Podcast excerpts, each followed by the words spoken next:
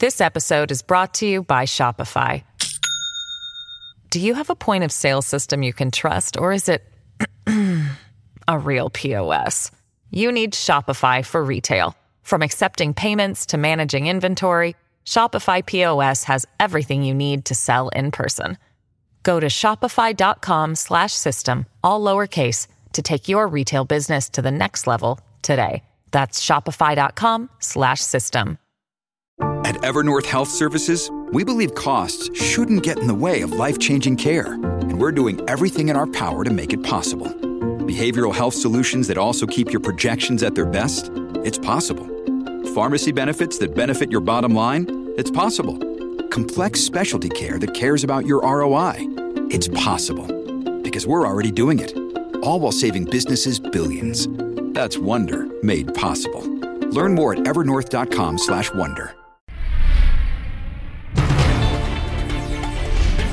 Hello, everyone, and welcome to Amanpour. Here's what's coming up a crescendo of warnings, even from Republicans, about the dangers of a second Trump term, the risk of America becoming an illiberal democracy, and even a religious republic. Author Tim Alberta joins me with his new book about evangelicals and MAGA politics. Next, an apocalyptic situation. UN officials say there is no safe place for civilians as Israeli tanks descend on southern Gaza. New York Times reporter Ronen Bergman tells me about his exclusive reporting into Israel's intelligence failures before the October 7th attacks. And how is Houston fighting homelessness? Columnist Nicholas Kristof tells Hari Sreenivasan.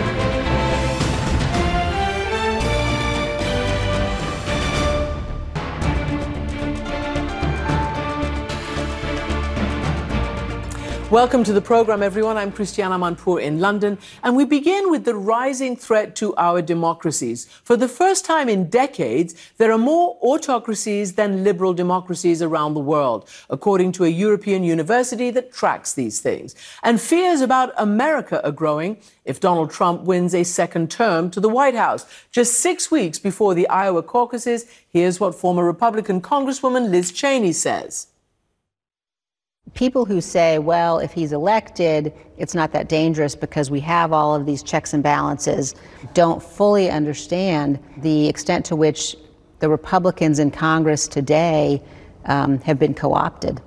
One of the things that we see happening today is a sort of a, a sleepwalking into a dictatorship in the United States. These are startling words indeed. Not only does Trump face 91 criminal charges, but his extreme rhetoric on the campaign trail is a major concern, describing political rivals as vermin.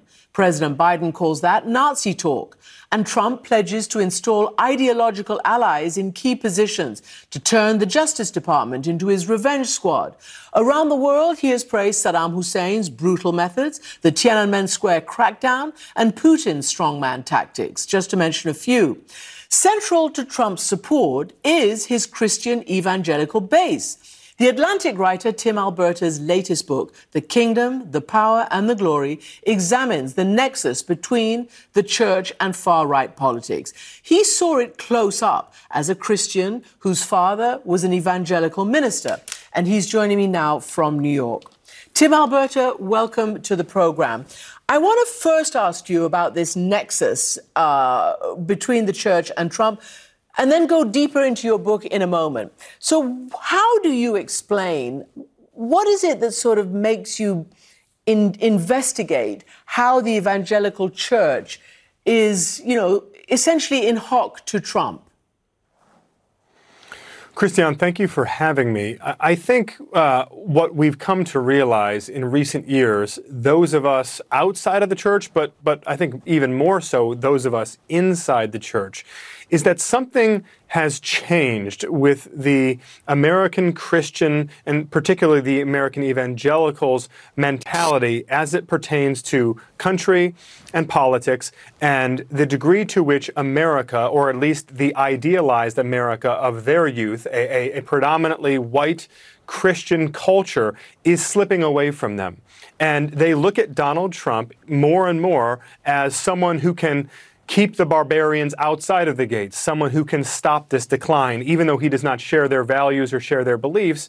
This is someone who, as a strong man, can protect them. The danger in that, of course, as we've seen throughout world history, is that when autocracy and strongman politics merge with religious zealotry and religious justification for violence, uh, we see disaster time and time again. And, and, and that is, to be very blunt about it, the trajectory that we are headed toward in the United States if something isn't done about it.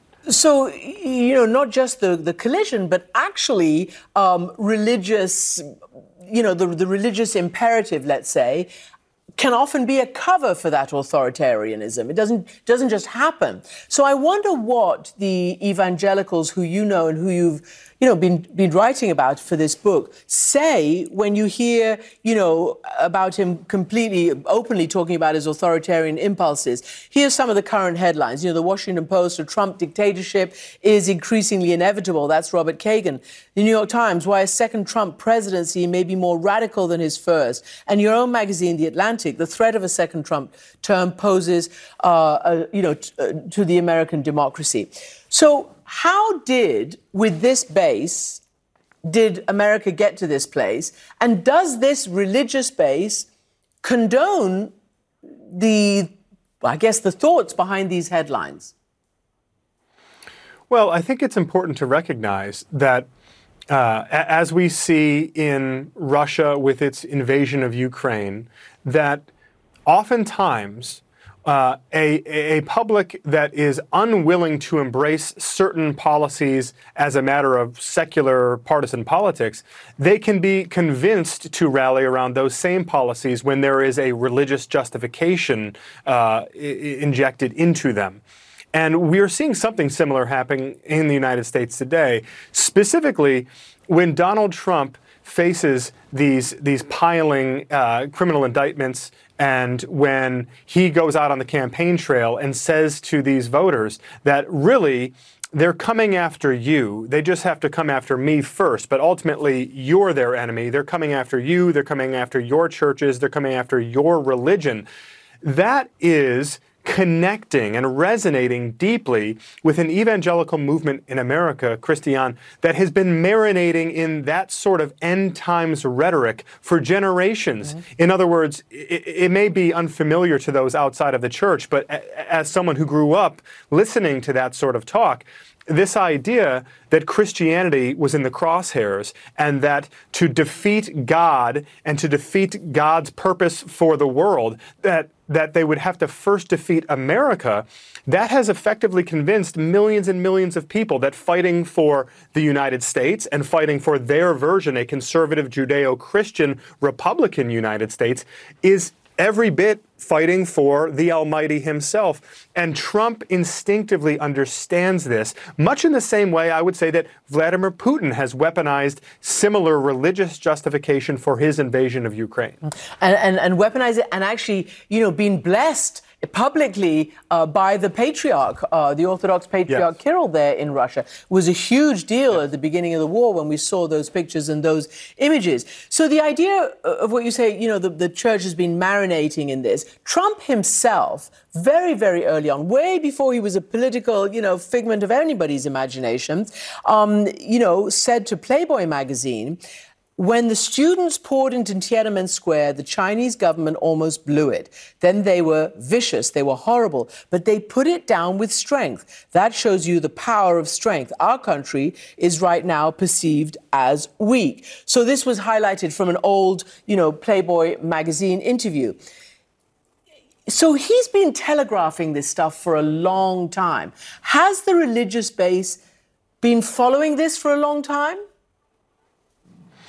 Yes, and in fact, I think it's important to recognize that uh, when when we think about Donald Trump and his personal history and his, some of his moral shortcomings, the, you know, the, the, the, divorces and the uh, mistresses paraded through the tabloids and, and all of the messy stuff in his personal life, we might be tempted to think, well, well, he would never be a match for the religious right. He would never be held up as a, an exemplar or a representative of this movement. And yet, Christiane, I think in some way, Trump is a, a, a strong man and a, and a champion for this movement because he's not one of them. In other words, so many of these people, when they think about their personal power or their collective power as Christians uh, being eroded in this country, they've come to think of Trump as someone who is all the more powerful because he is not bound by biblical uh, dogma. He, he, he is not having to observe their same rules. And in many ways, that is his superpower. So when Trump says to Christians that if you elect me, I will make sure that you have power. I will make sure that Christianity has power. I will make sure that the church has power. That is exactly the message these people want to hear, even while they acknowledge that the messenger is very much flawed. Mm-hmm. So, would that, therefore, the delivery on that promise, would that have been putting in the judges in place who eventually overturned Roe versus Wade? Is it as basic as that? I think it goes beyond that, Christiane. I think that that in a first Trump term, that yes, we were thinking about policies. We were thinking about abortion. We were thinking about religious liberty. We were thinking about the court appointments. I think some of these headlines you were referencing a moment ago speak to what might come in the future. When Donald Trump just recently on the campaign trail in New Hampshire floated the idea of a religious litmus test for people entering the country, this is beyond the Muslim ban that we saw in his first term. Trump is now saying explicitly that if you are a Muslim, a Jew, a Hindu, an atheist, if you are anything except a professing Christian, we might not let you into this country anymore as an immigrant. And I would add that that is just the uh, scratching of the surface as far as what Donald Trump and some of the people around him in a second term have in mind for an agenda as it pertains to almost a marrying of church and state. Not because Donald Trump is personally religious, not because Donald Trump is in any way guided by the dictates of Scripture, but simply because he views power and his ability to consolidate power as a matter of the state as inextricably tied to the power of the evangelical Christian movement in this country.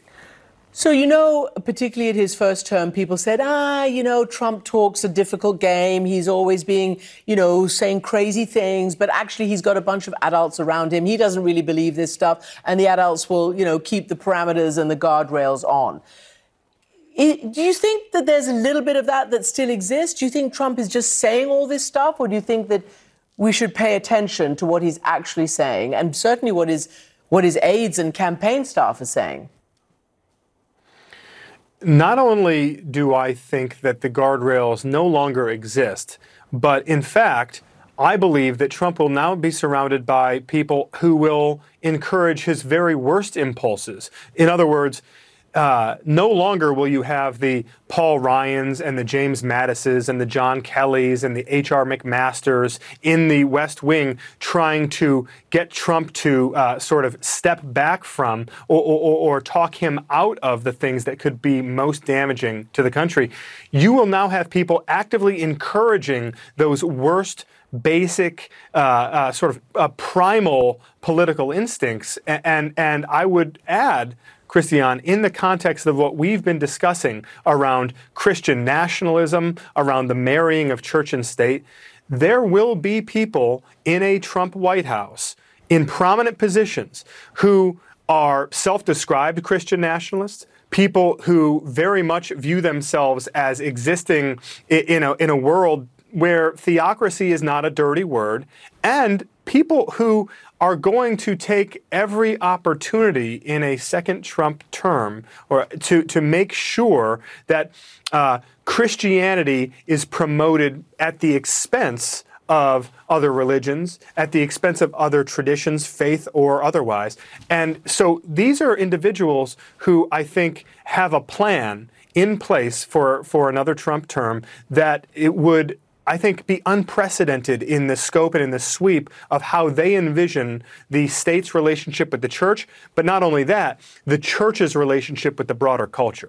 So, can I ask you whether the church is unified on this? I mean, have some of them seen enough of the first Trump term and maybe are not so, you know, so much behind him as they were before? I ask you because you, as I mentioned in the lead into you, grew up Christian evangelical, your father was a minister, you grew up in that church.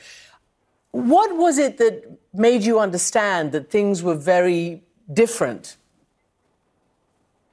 Well, there was a long simmering, long festering concern that I had with institutional Christianity in this country, e- even as I have remained a committed Christian, a committed follower of Jesus.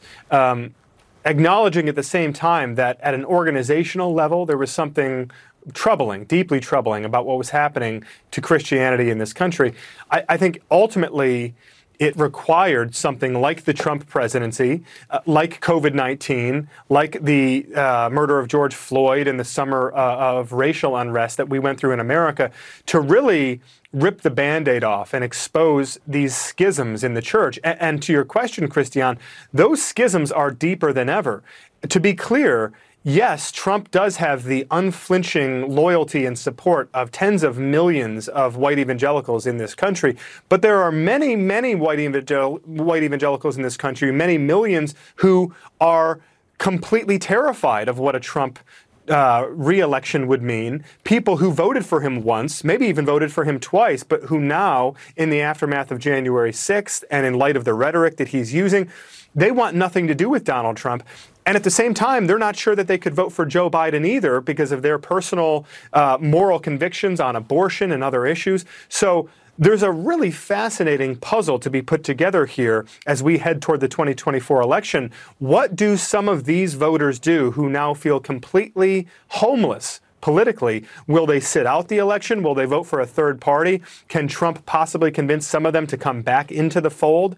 There's, there, there's really no telling exactly how this might play out, but it really is unprecedented, particularly because this is the first post Roe v. Wade presidential election that we've had in this country. And many millions of voters who were mobilized around that single issue of abortion at the federal level, they now have reason to say, well, maybe I don't need to vote in this presidential election. And, and final question, because it's just so counterintuitive. Mike Pence was Trump's vice president. He was a very, and is a very religious Christiane. And yet, in the insurrection, when he did the right thing uh, and wouldn't overturn the election, people started calling, you know, to hang Mike Pence. Do the evangelicals not kind of get it? I mean, do they? What do they think when they hear that, you know, hang Mike Pence, one of their own? Well, it's interesting, Christian. It's a great question.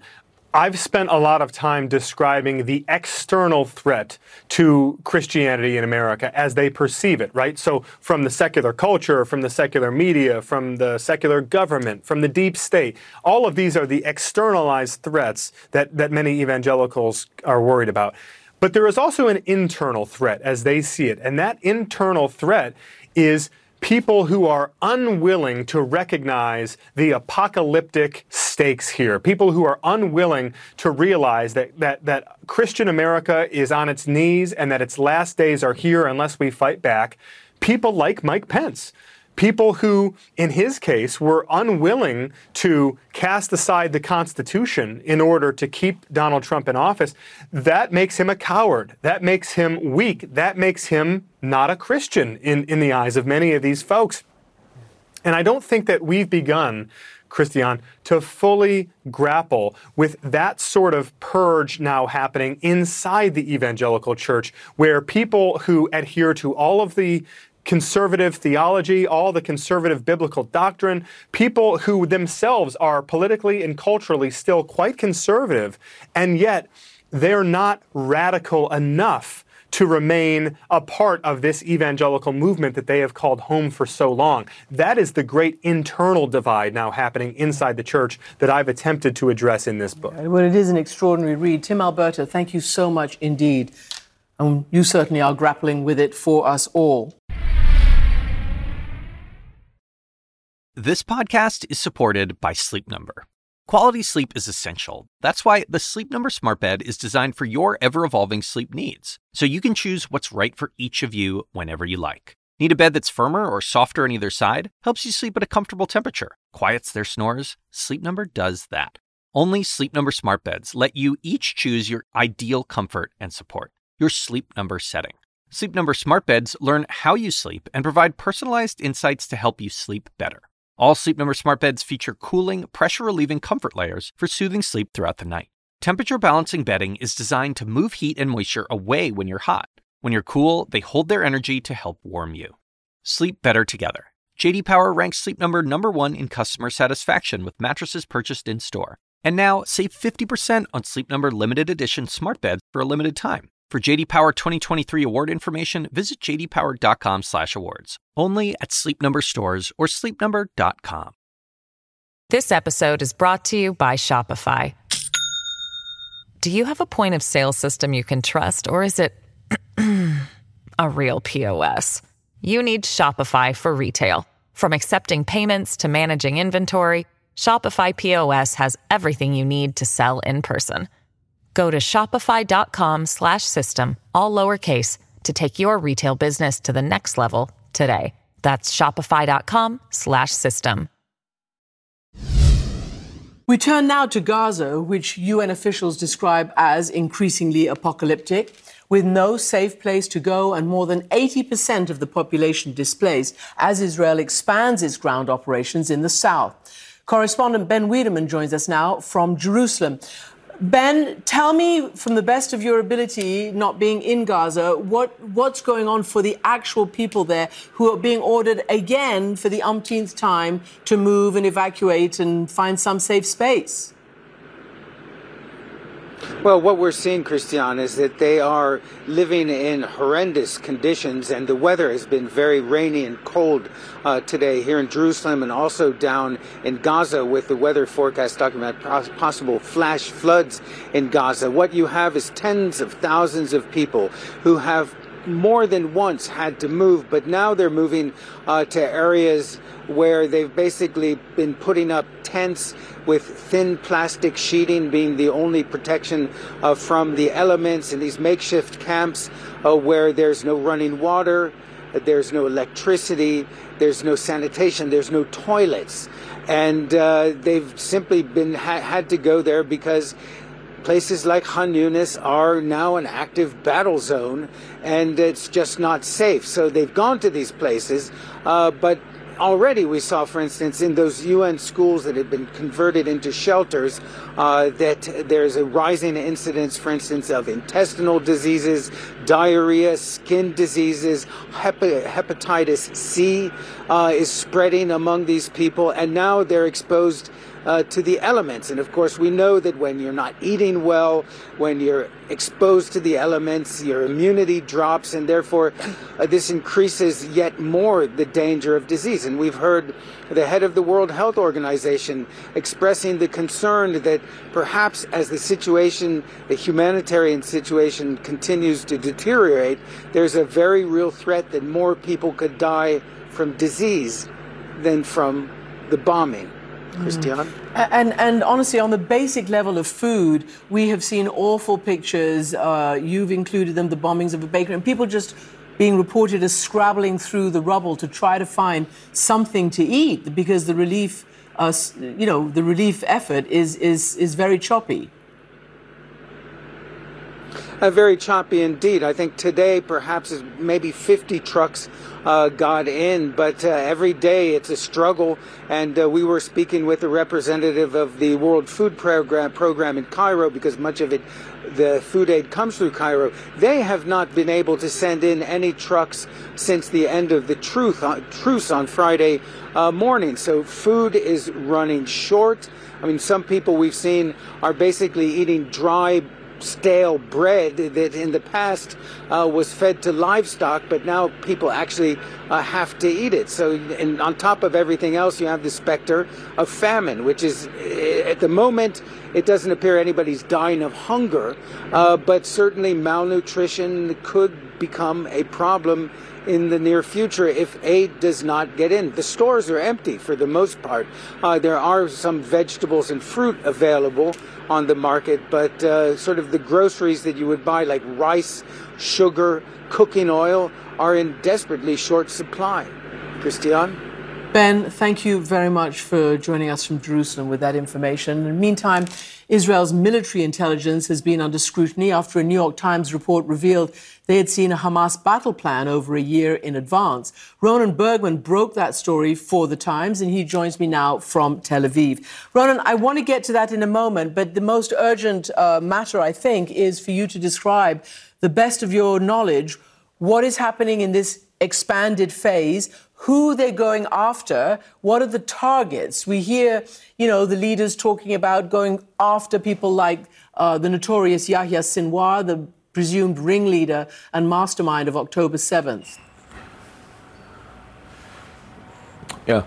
So, from the Israeli point of view, this is an advanced stage of the last phase of a conquering uh, Gaza Strip, taking control over the Gaza Strip this is not yet what they believe to be the prime goal, which is dismantling Hamas and freeing the hostages, but is seizing total control over the above ground hemisphere of the strip. The Israeli forces entered the southern strip.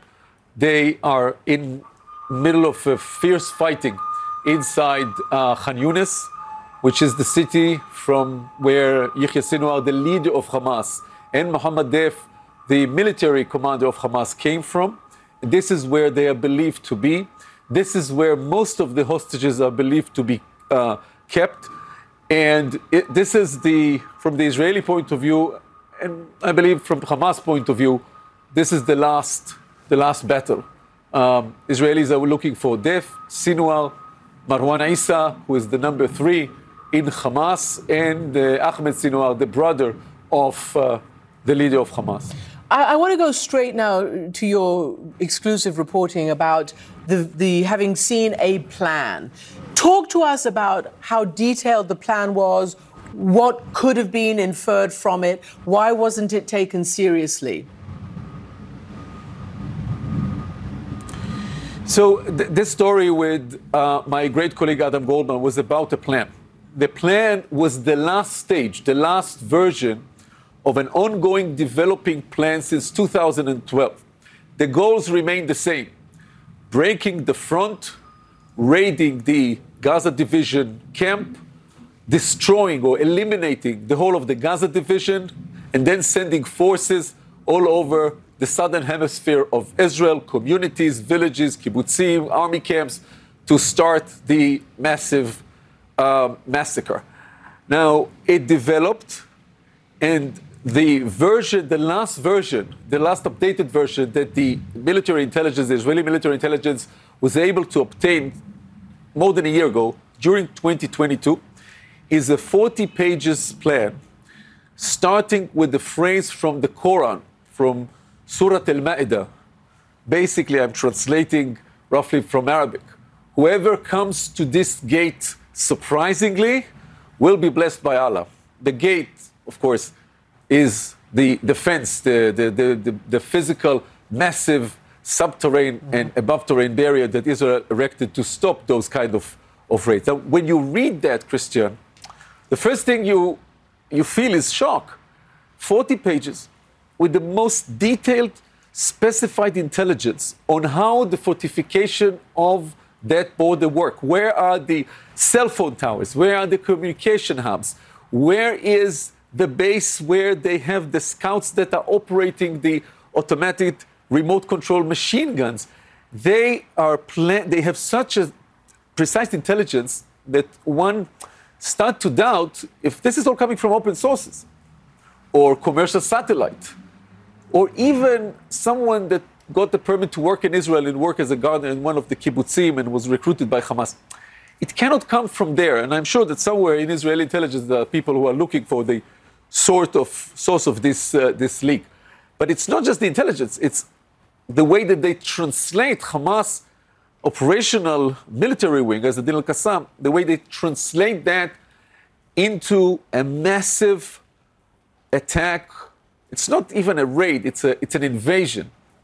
They, the plan is about 60 different points mm-hmm. in which they break the wall and storm through simultaneously with a massive bombardment of Israel as a decoy, as a uh, diversion of attention with missiles and, and, and, uh, and drones and others, doing everything at the same time, enabling hundreds of teams to flood into Israel, start the massive killing and the destruction of Israeli cities and army camps. So why why then did it not get taken seriously, or did it, or, or what what happened to this to this plan that was seen? So, at first, this is a major achievement for Israeli intelligence to get this. And of course, the important um, point with the, the plan is that what happened on October 7 is the exact execution of that plan. Right. Now, why didn't Israel acted upon that? Because, and, and it was um, sent and shared with many seniors and senior um, military analysts, expert with Hamas, all of them but one saw this plan as, quote, a compass for the building of the force. So, so not a reflection of Hamas status, Hamas capabilities, Hamas competence, but where Hamas wants to be. Mm-hmm. Not what Hamas can do now, but what Hamas wants to do where this plan is about 2,000 Nukhba, Hamas commandos, crossing into Israel, breaking the fence, Israeli intelligence believed that they can send only two platoons with at most 70 Nukhba commandos. So 70, 2,000. Yeah.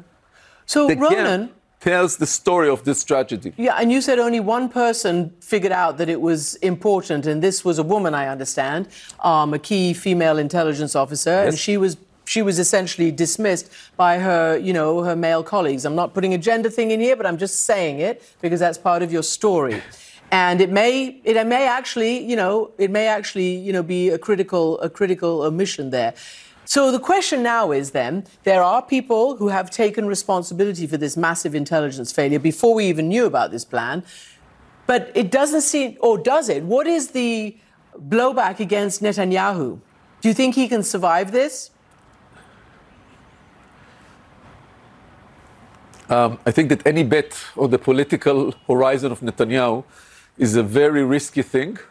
I think that the chances that this is the last phase of his political career are getting higher.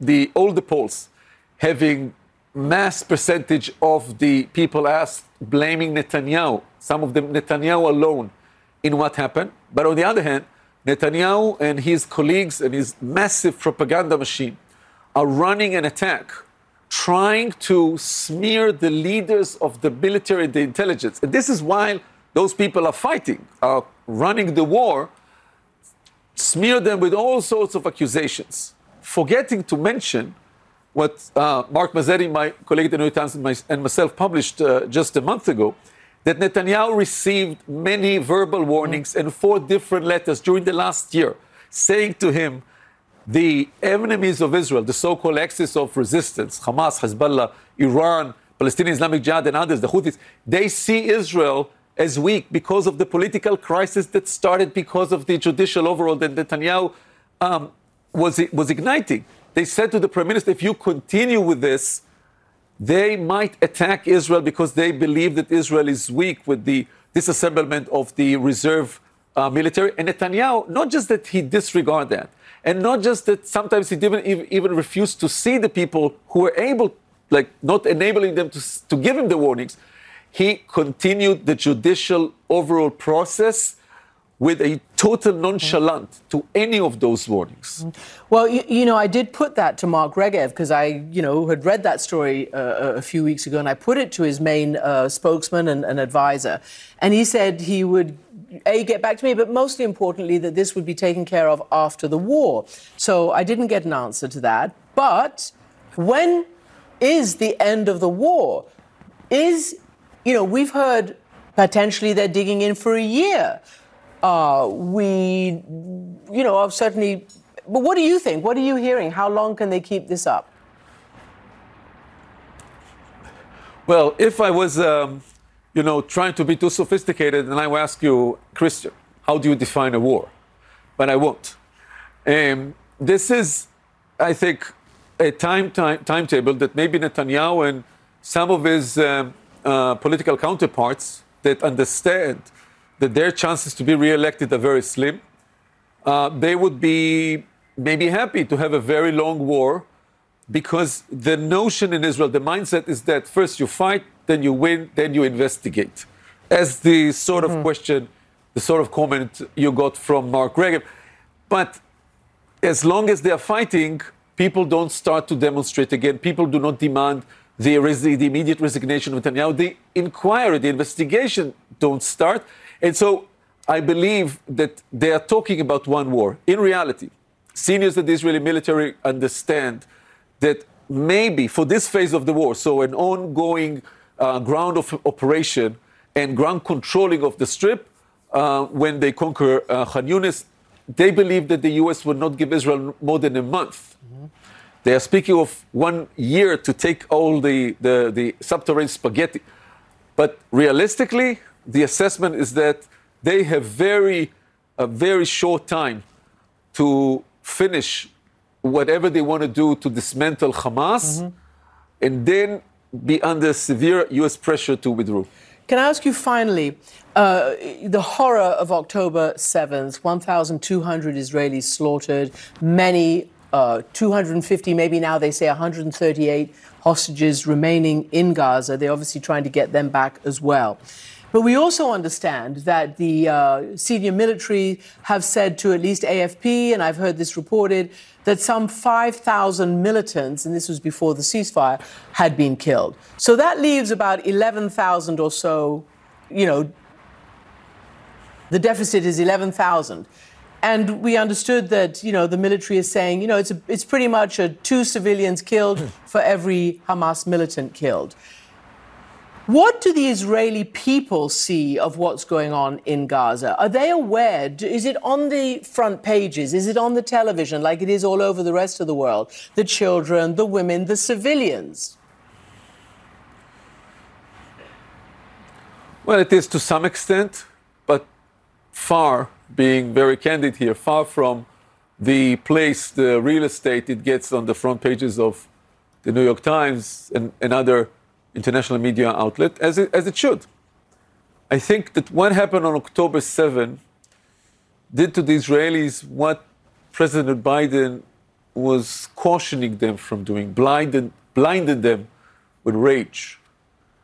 They, they believe that what happened, many Israelis believe that what happened needs to be answered with fierce force and that it cannot be done and this is about the timeline the IDF is trying yeah. to make for finishing the operation. It cannot be done until they dismantle dismantle Hamas. It's not just about revenge. It's a, about revenge as well. When you take revenge, you don't think about the other, but it's also about making a point that would deter other Israeli enemies. Right. Long way to say. I think Israelis are maybe mainly preoccupied with their wounds and have very little bandwidth to think about uh, the wounds of others. Ronen Bergman, thank you very much indeed. The tragedy of, the, of this conflict. Yep. This episode is brought to you by La Quinta by Wyndham. Your work can take you all over the place, like Texas. You've never been, but it's going to be great because you're staying at La Quinta by Wyndham. Their free bright side breakfast will give you energy for the day ahead. And after, you can unwind using their free high speed Wi Fi. Tonight, La Quinta. Tomorrow, you shine. Book your stay today at lq.com. The assignment with me, Audie Cornish. So there have been arrests, suspensions, disciplinary hearings. They're shutting down graduation events. At this moment, the part of the protest that are admirable are young people calling attention to atrocities. Michael Roth is the president of Wesleyan University. I would like to make a space for them to do that as long as that space doesn't prevent other people from pursuing their education. Listen to The Assignment with me, Audie Cornish, on your favorite podcast app. Turning now to a problem that the United States and communities around the world have long struggled with, and that is homelessness. But according to our next guest, the city of Houston may have a solution. Nicholas Kristof is an opinion columnist for the New York Times, and for his latest piece, he visited Houston and Dallas to compare how both are addressing the issue, as he tells Hari Sreenivasan. Christiane, thanks. Nick Kristof, thanks so much for joining us. Uh, Nick, your recent reporting for the New York Times, uh, an op ed contribution, looked at homelessness. And what was interesting to me is most of the news around homelessness today is pretty hopeless. And I want to first start off with asking you why you chose to focus on these two cities in Texas. Well, uh, I'm on the West Coast, and you know, frankly, up and down the West Coast in the cities, it really does feel pretty despairing. And I'd been told that Dallas and Houston were a great microcosm of what works and what doesn't work. That you know, Dallas and Houston are both blue cities. Uh, they both cared about homelessness. They both had homelessness problems and both tried to address it quite seriously. And the upshot was that in Dallas, the problem got worse. And in Houston, they managed to reduce homelessness by more than 60% since 2011. And so I thought, look, most of the country is Dallas but Houston has figured out how to make progress. We should learn from it. So I went to the two cities and and tried to learn something. Yeah, let's t- let's look at the positive first. Um, what was or what is Houston doing right to drop their homeless num- numbers so significantly? So, you know, there's no secret sauce, and Houston still has a homelessness problem. Just uh, they, have done better than others, but uh, it's not perfect. But you know, I think they did a few things uh, really well. They had uh, really strong political leadership. They have a strong mayor system, and that that mayor used the uh, those powers to maybe above all to herd the nonprofits uh, who are in this area to herd them so they're all pulling in the same direction so that they coordinate their efforts you know in a lot of cities uh, you know, different different outreach organizations will reach one homeless person, you know, five times and won't reach another at all. Uh, they in in Houston they were very very good about coordinating uh, and about execution. Um, they also um, did I think a uh, the the backdrop is that in Houston it's cheap and easy to build housing. And so, um, you know, in Houston, you can build a one bedroom apartment uh, for say two hundred thousand dollars. You know, meanwhile in San Francisco, it is cost uh, in some cases more than a million dollars to provide a single housing unit for people or homeless. Um, and I guess finally that, you know, in Houston, they really focused not just on general help for people who were on the streets, like giving out jackets or counseling, but above all, just relentlessly on moving people into housing and then on keeping them there. You know, we, we hear in uh, on the Times you walking around watching someone that's on the streets get interviewed. What was what worked in that compared to how different nonprofits are trying to do intake in different cities? So, in a lot of uh, cities, that intake process is uh, not coordinated. Um, in contrast, in Houston, there is a central database. So, all the uh, nonprofits. There are about 100 nonprofits in Houston that work with people who are homeless. Um, so they all work on a central database. A person is entered into the system. Everybody else knows that they are in there, what they have, what they need. And then this this intake process was just so much focused on the barriers to housing. So, for example, in this case, um, one of the basic barriers was this uh, gentleman, uh, Joe Cavazos. He did not have an ID. And, you know, that is just so common among people. They don't have their birth certificate. They don't have a driver's license. They can't prove who they are. And so even if he had been able to apply for a government ID, there would have been no way to get it to him. Uh, there would have been no way to to tell him that you know where to pick it up. And so Houston has um, set up a really good system to provide those government idea IDs so that people can be put on a on a track to housing. And so that's you know that's kind of where it starts. And let's juxtapose what's happening in Houston from uh, a city just a few hours drive away in Dallas. What is Dallas emblematic of in how that city deals with homelessness compared to so many other cities in America? So in Dallas, the traditional efforts were, um, you know, very uncoordinated. They were very, very well-meaning, and they did some things, you know, really well. But it wasn't coordinated. It's a weaker mayor system. Its uh, execution just did not work. Um, and I guess really what struck me uh, was that while Dallas was full of compassion and full of good intentions, you know, good intentions are not enough. And it is about evidence based policy, it's about execution. In the early 2000s, there, one city after another all around the country introduced 10 year plans to eliminate homelessness. And looking back, those 10 year plans to eliminate homelessness were uh, really just symbolic. They really didn't achieve anything. And I think around the country and in Dallas, there were a lot of those, um, you know, announcements, uh, a lot of talk about how housing is a human right, but none of that actually got people into housing. Uh, there is a little bit of a postscript. Um, uh, the the folks in Dallas, when I was asking about this, they were, you know, it was kind of a prickly conversation to be to be the uh, the contrast to Houston. But a few years ago, Dallas really just got fed up with the homelessness. They saw Houston success and they began to copy the Houston model. And so as a result, now the last two years, Dallas has made real progress against homelessness using that Houston model. Now, Dallas is really excited that they've turned the corner, that numbers of people who were homeless in Dallas are going down. And so they're, you know, they're kind of excited that now they've got it right and are quite full of optimism. Houston, on the other hand, while it has been very successful, I think faces some real challenges. Houston has uh, done this on the cheap, which is impressive that they haven't spent the hundreds of millions of dollars that the West Coast cities have. But Houston has essentially used federal money, uh, typically COVID money, and that is now running out. And so the challenge will be will, you know, Houston has developed a model that works, but will it be willing to fund the model with its own money rather than just federal money coming in? And that is unclear.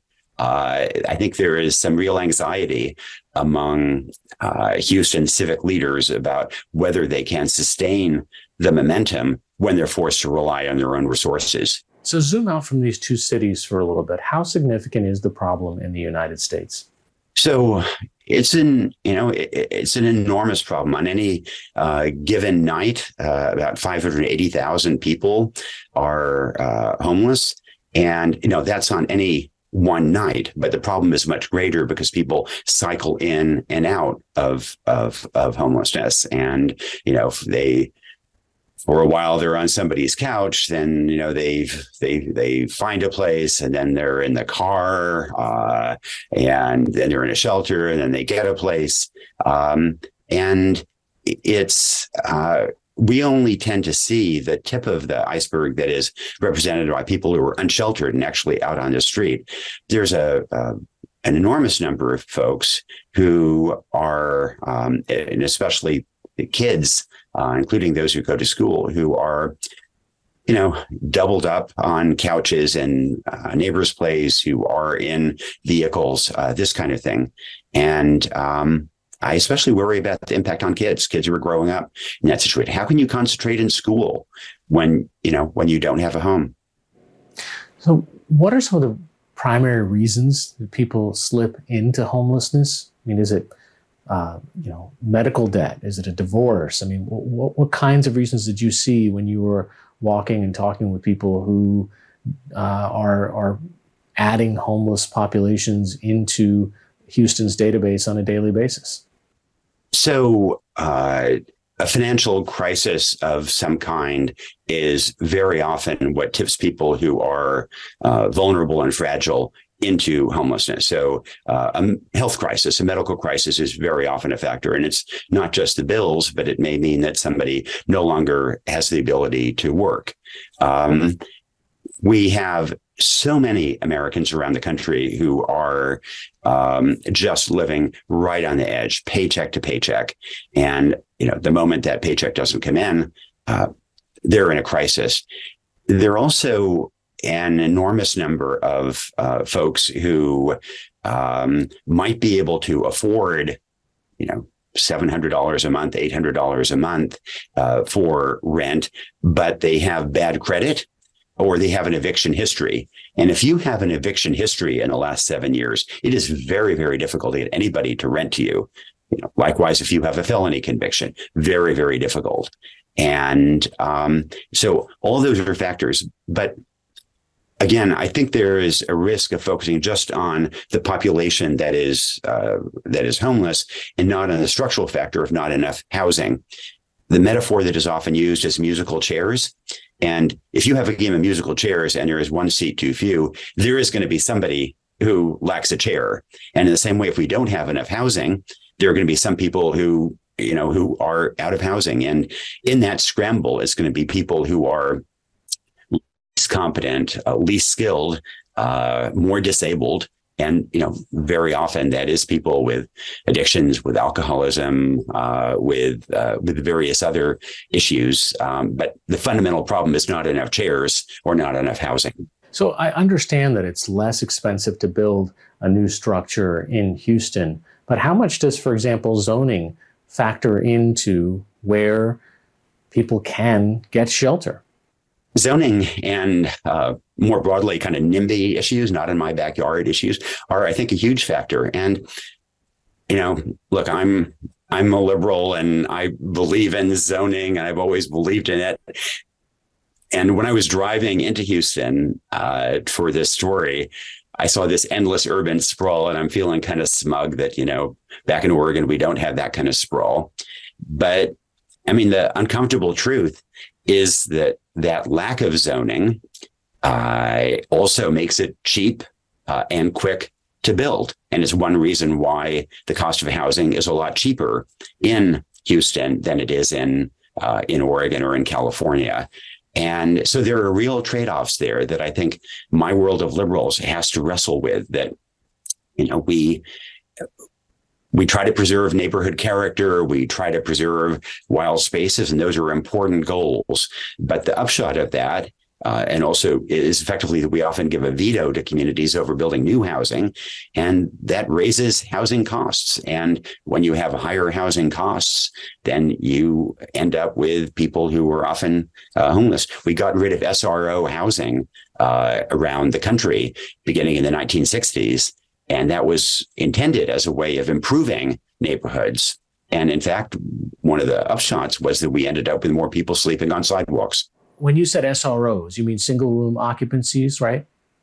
Yeah, Hari. The, I mean, the paradox is that historically we had solutions to homelessness in the form of cheap housing. So we had single single residency occupancy uh, hotels and buildings that were a little like a dorm. It'd be a you know a small room to sleep in, and then a shared bathroom, uh, maybe some kind of shared kitchen facility, uh, and uh, the only real advantage of those was that they were cheap and they weren't great housing, but they were so much better than sleeping on the street. And then because they had a reputation for being seedy, uh, they they were kind of zoned out of existence in city after city around the country.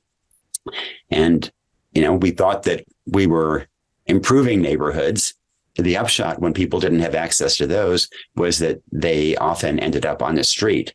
And um, I think we have to provide something like those old traditional boarding houses, uh, rooming houses, the way we once did. So when you think about that, not in my backyard tendency, and so many places around the country who want to shelter people. And what can they learn from Houston or other places?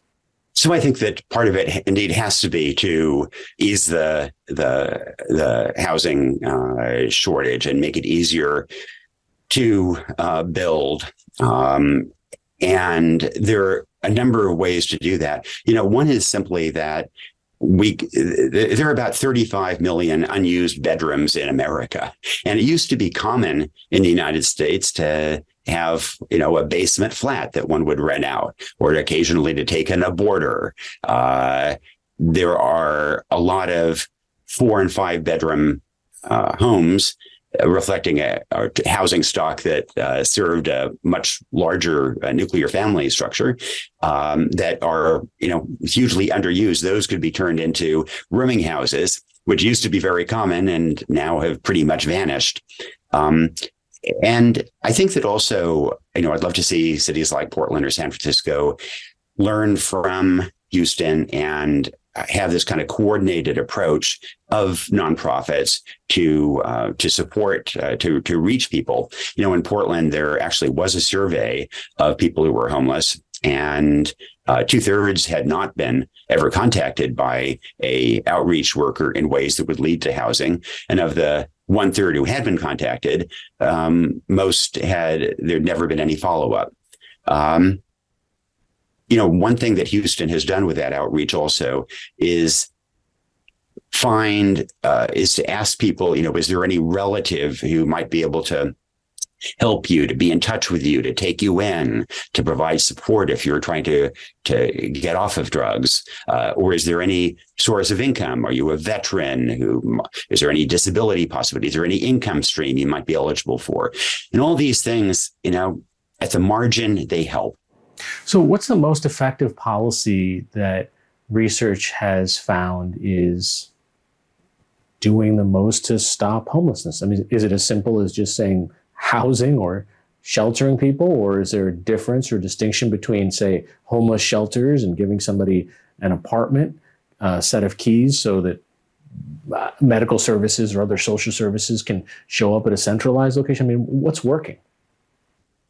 So I I do think that fundamentally uh, providing more housing, more cheap housing, uh, is the single biggest factor. Uh, there's quite a bit of research that underscores that. And for example, West Virginia has an enormous problem with addiction, but West Virginia does not have a substantial homelessness problem because in West Virginia you can, you know, rent a, a small apartment for five or six hundred dollars a month.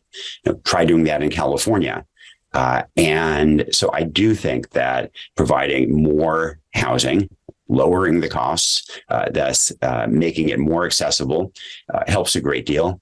I think we have to tackle this issue of people with uh, bad credit or with eviction histories one of the you know problems is that if you uh, if you if you're facing a one thousand dollar rent, you don't just have to pay one thousand dollars. You have to also pay you know a month security deposit, for example. You have to pay various fees, and so there are a lot of folks who might be able to pay that monthly rent, but can't afford all these fees to get them off the street.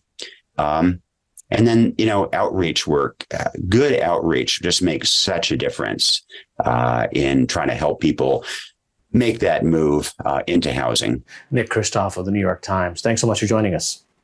Good to be with you, Hari.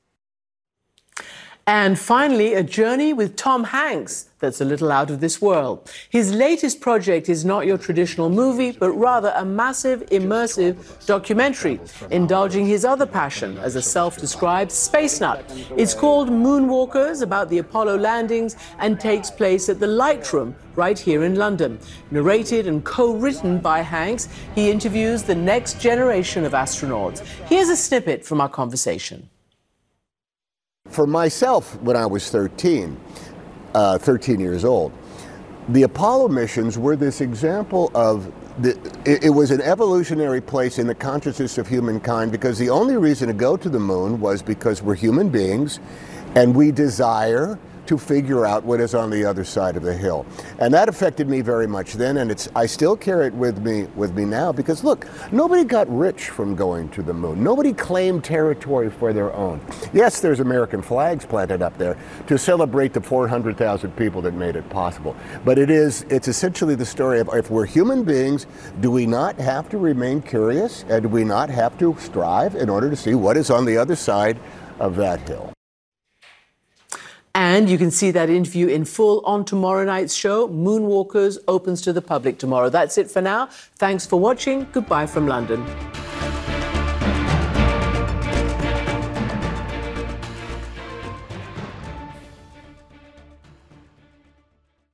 When you work, you work next level. And when you play, you play next level. And when it's time to sleep, Sleep Number smart beds are designed to embrace your uniqueness, providing you with high-quality sleep every night. Sleep next level.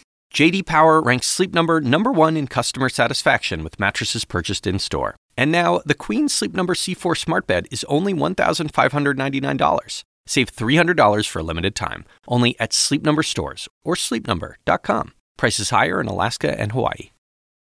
Quality sleep is essential, and that's why the Sleep Number Smart Bed is designed for your ever evolving sleep needs. So you can choose what's right for you whenever you like. Need a bed that's firmer or softer on either side? Helps you sleep at a comfortable temperature, quiets their snores. Sleep Number does that. Sleep better together. JD Power ranks Sleep Number number 1 in customer satisfaction with mattresses purchased in-store. And now, save 50% on Sleep Number limited edition smart beds for a limited time. For JD Power 2023 award information, visit jdpower.com/awards. Only at Sleep Number stores or sleepnumber.com.